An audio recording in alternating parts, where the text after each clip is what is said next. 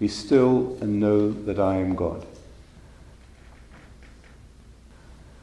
Psalm 46 God is our refuge and strength, a very present help in trouble.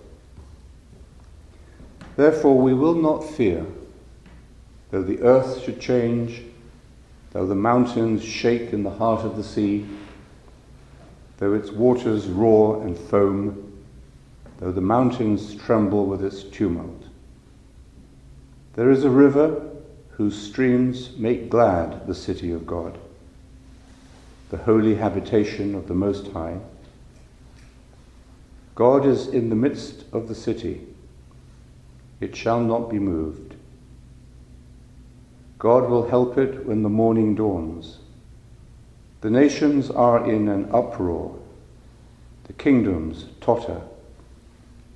He utters his voice, the earth melts. The Lord of hosts is with us. The God of Jacob is our refuge. Come, behold the works of the Lord. See what desolations he has brought on the earth. He makes wars cease to the end of the earth. He breaks the bow and shatters the spear. He burns the shields with fire. Be still and know that I am God. I am exalted among the nations. I am exalted in the earth. The Lord of hosts is with us. The God of Jacob is our refuge.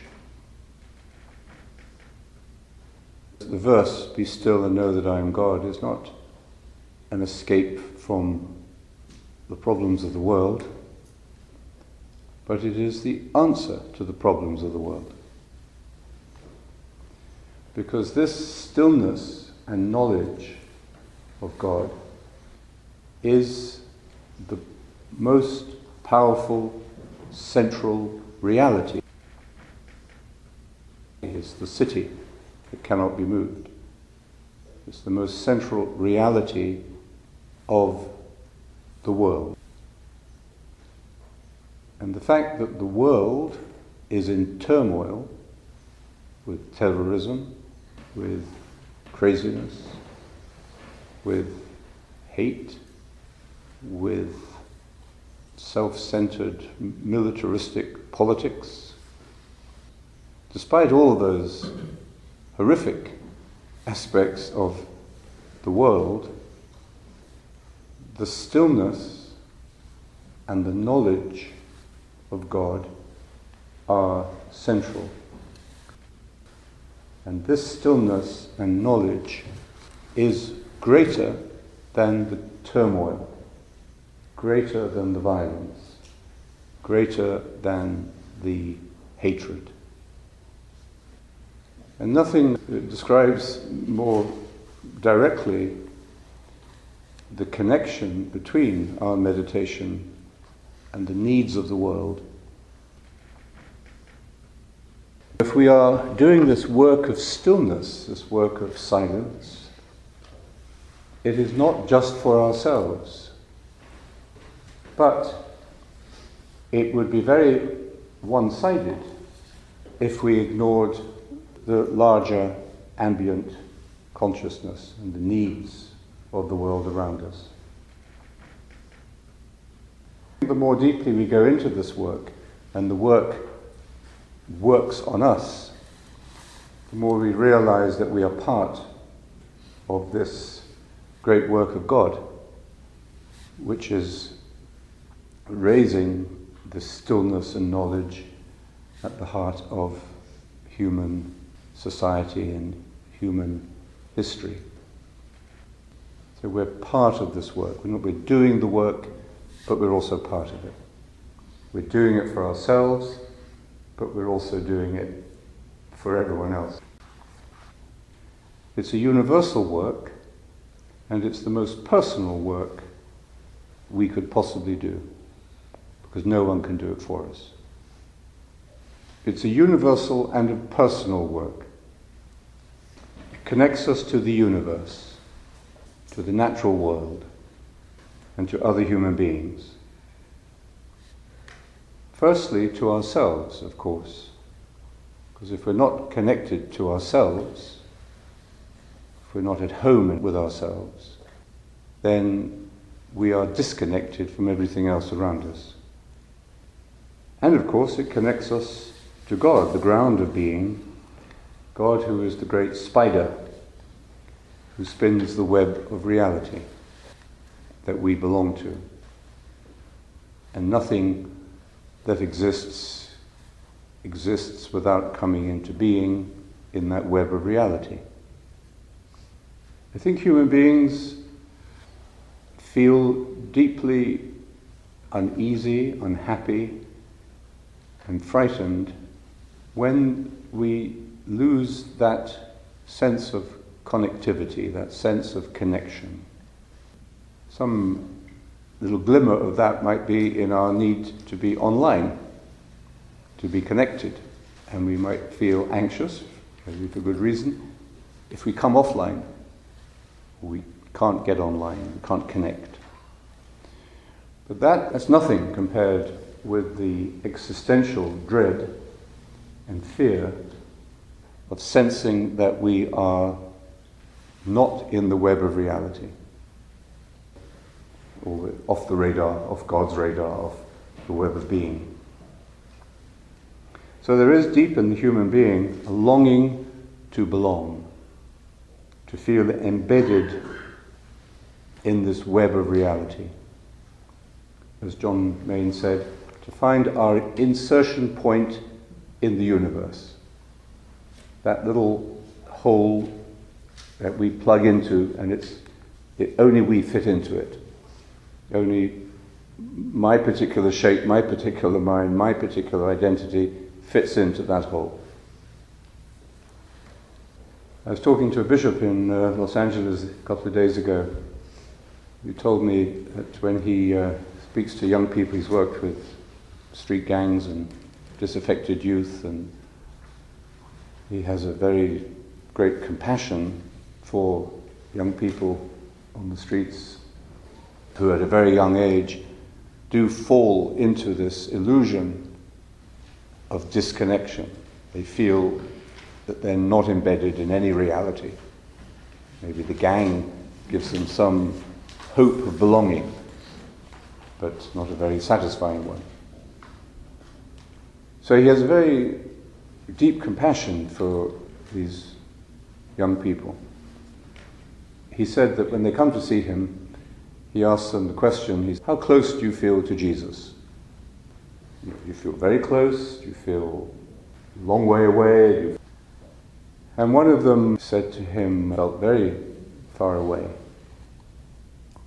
And the bishop said, let's meditate. So he told him how to meditate.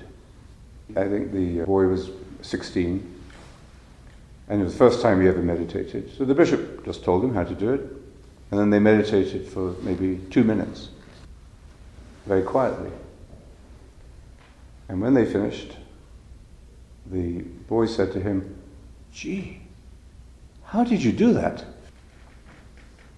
So we shouldn't think of this work of silence as something that is ultra sophisticated, ultra reserved for an elite group of mystics and uh, contemplatives. And,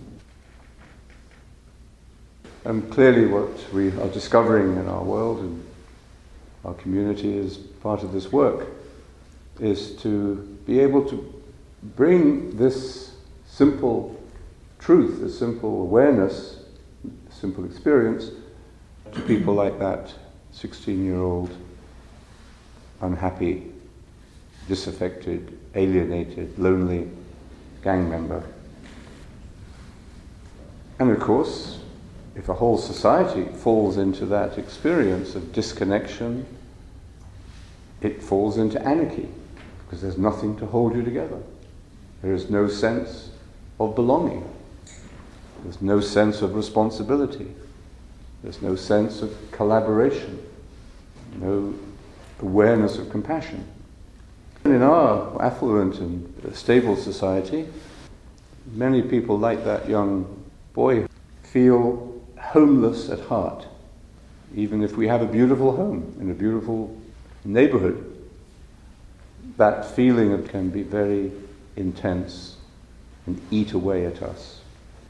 Back to the psalm, to the context of turmoil and turbulence and war and disruption of civic life that it's describing, and of that wonderful vision, that wonderful revelation of the stillness at the center of that city of God. We are the city of God. We are this amazing city. We are embodied beings. So we're embodied and we are embedded. Embedded in a community, embedded in the body of Christ. That's the great gift of awareness that we have to share with the world. Not as a doctrine, not as a dogma, not as an ideology, but as a truth that we are discovering and able to share, like the bishop was at that moment. So we may have a, a, lot of turbulence and a lot of distraction and a lot of turmoil going on in our minds and in our hearts and in our feelings, but that's okay. That doesn't disturb that stillness that is at the center of our city, in our heart. And it's out of that stillness and that work of silence that the knowledge of God arises. An ambiguous phrase, the knowledge of God. We might think it means our knowledge of God, which it does, but equally and importantly, it means God's knowledge of us.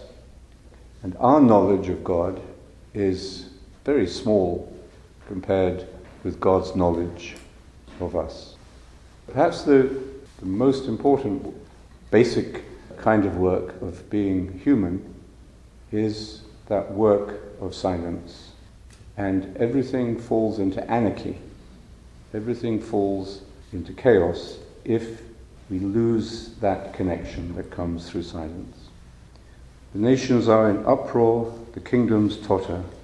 He utters his voice, the earth melts. The Lord of hosts is with us, the God of Jacob is our stronghold.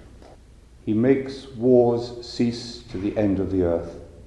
He breaks the bow and shatters the spear. He burns the shields with fire. Be still and know that I am God. I am exalted among the nations. I am exalted in the earth. The Lord of hosts is with us. The God of Jacob is our refuge.